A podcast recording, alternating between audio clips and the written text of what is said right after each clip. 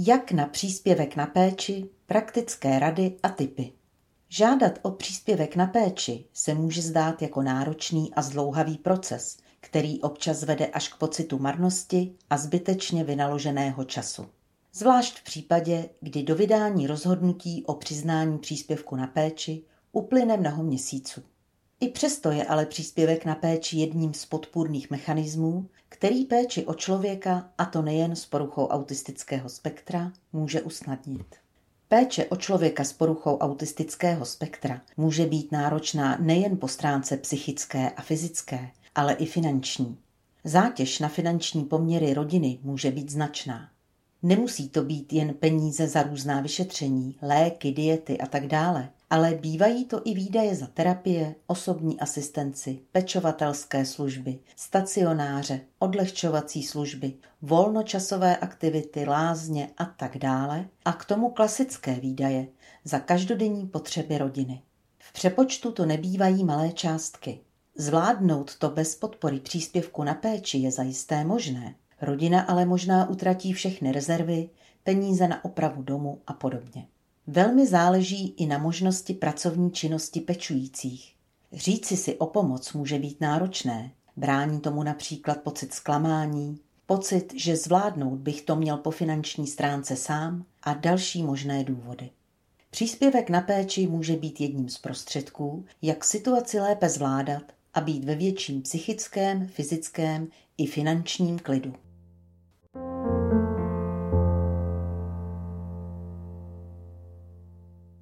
Užitečné typy při vyřizování žádosti o příspěvek na péči. Jak o příspěvek na péči požádat a jaké jsou podmínky pro jeho získání, například, že se o něj žádá na úřadu práce, nárok na příspěvek na péči má osoba starší jednoho roku, která potřebuje pomoc jiné fyzické osoby v běžných základních životních potřebách a tak dále, se dočtete například na webových stránkách úřadu práce.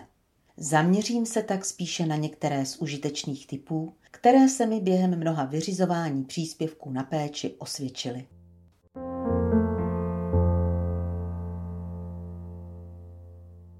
Za prvé žadatel. Zde občas bývá potíž rozeznat, kdo je žadatel. Žadatelem je osoba, která péči přijímá, nikoli poskytuje. Žadatel si pak následně vybírá osobu, službu, která mu péči zajišťuje. Příklad. Pečuje matka, žadatelem je ale dítě. Pozor, žádost podepisuje žadatel. V případě nezletilého dítěte podepisuje žádost zákonný zástupce, u opatrovance opatrovník. I v případě, že žádost bude podávat zákonný zástupce nebo opatrovník, je tedy žadatelem dítě nebo opatrovanec, jakožto osoba přijímající péči. Za druhé, základní životní potřeby. Zákon stanoví deset základních životních potřeb. Mobilita, orientace, komunikace, stravování, oblékání a obouvání, tělesná hygiena, výkon fyziologických potřeb, péče o zdraví, osobní aktivity a péče o domácnost. Když hodnotíme, zda o příspěvek na péči zažádat, je třeba se na tyto potřeby podívat podrobněji. Prvním indikátorem je srovnání toho, co člověk, tedy žadatel, zvládá a nezvládá s ohledem na svůj věk. Vyplácí se o tom mluvit s dalším člověkem, který má určitý odstup a nadhled. Může to pomoci k reálnému pohledu na situaci i odhalení, že to, s čím pomáháme dané osobě, nemusí být až tak samozřejmé a obvyklé, jak to při každodenní péči pečující osoba pociťuje a vnímá. Nevždy je takové zjištění příjemné, přesto velmi důležité. Není to jen o fyzickém zvládání péče, ale i potřebě dohledu a podpory. Například čištění zubů fyzicky si opatrovanec zuby vyčistit zvládne, kartáček udrží, ale je třeba mu to nejméně 20krát připomenout a následně do koupelny jít s ním a zuby zkontrolovat a dočistit. U oblékání je to například čistota oblečení, adekvátnost oblečení, například sníh a kraťasy, léto a zimní bunda, i schopnost rozeznat rub a líc, zapnout zip, zavázat tkaničky a tak dále. Orientace nespočívá jen v orientaci v prostoru, v místě, ale také v čase a situaci. A tak lze pokračovat i u dalších životních potřeb. Za třetí vyplnění žádosti. Úřad umožňuje vyplnění žádosti elektronicky, zaslat ji poštou doporučeně, odnést na podatelnu či zaslat datovou schránkou. Žádost je samozřejmě možné vyplnit i osobně, přímo při jednání na úřadu práce. Doporučena je i kontrola, zda je vše řádně vyplněné, například správnosti rodného čísla. Součástí žádosti je i oznámení o poskytovateli pomoci. Za čtvrté oznámení o poskytovateli pomoci. Postup je podobný. Žadatel vysvíše. Poskytovatel sociální služby, zde je třeba razítko služby. Osoba blízká, například zákonný zástupce, opatrovník. Je třeba zaslat vždy znovu v případě změny poskytovatele pomoci a vždy nezapomenout vyplnit veškeré údaje. Za páté lékař. Zavedeným pravidlem je uvést v žádosti kontakt na praktického lékaře.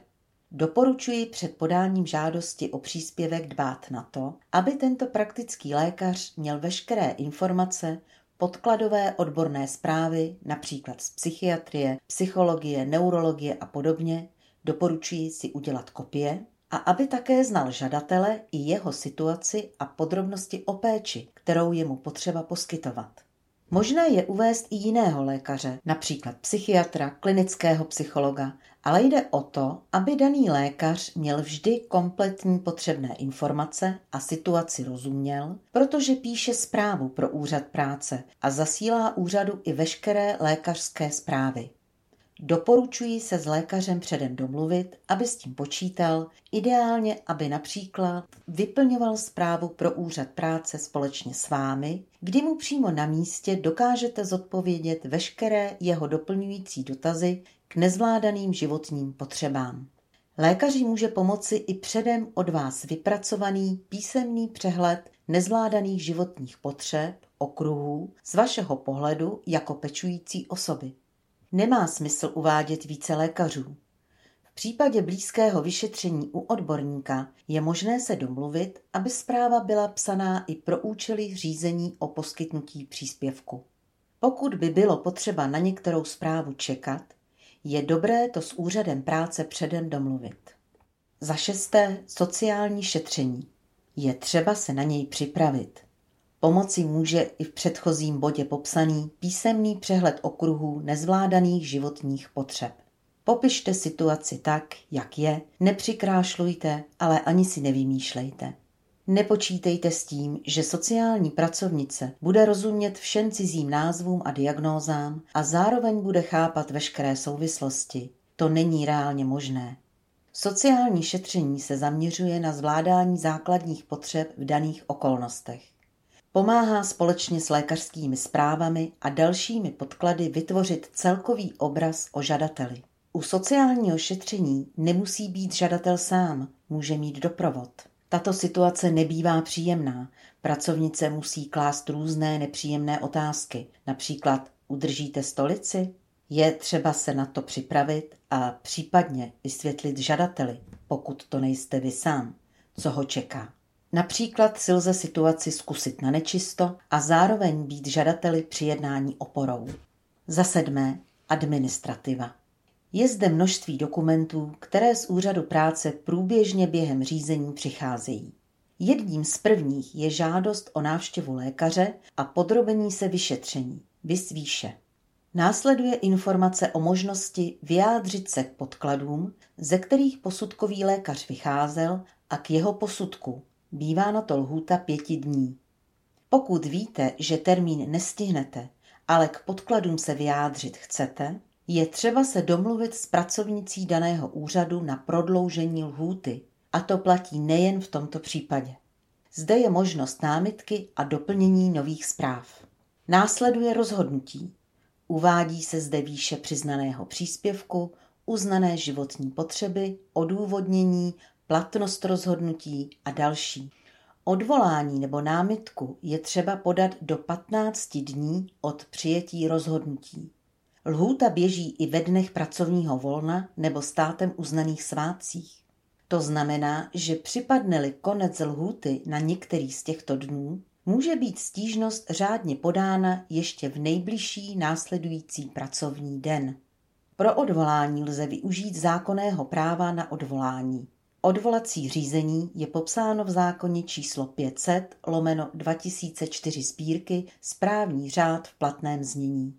Vaše podání bude vyřizovat odvolací správní orgán, kterým je Ministerstvo práce a sociálních věcí. Odvolání však adresujte úřadu práce, který napadené rozhodnutí vydal. Odvolací orgán určuje, zda úřad postupoval jak měl a rozhodnutí odpovídá jak zákonu, tak podkladovému materiálu. V případě rozhodování, zda podat námitku nebo odvolání, je třeba zvážit, zda rozhodnutí odpovídá či neodpovídá schopnostem žadatele. Pomoc při rozhodování mohou sepsané základní životní potřeby, rada a pomoc okolí, rodiny, sociální služby a podobně. A také, zda je řádně odůvodněné, je zde možnost, že úřad rozhodne o zvýšení, ale i případném snížení příspěvku na péči. Lépe se dokazuje a pracuje ve chvíli, kdy rozhodnutí není pravomocné a je možné jej rozporovat právě podáním odvolání. V případě, že rozhodnutí akceptujete, to nabude právní moci, ale později zjistíte, že neodpovídá realitě, je potřeba žádat o změnu výše příspěvku a dokázat, že v situaci žadatele došlo k významné změně nebo zhoršení zdravotního stavu.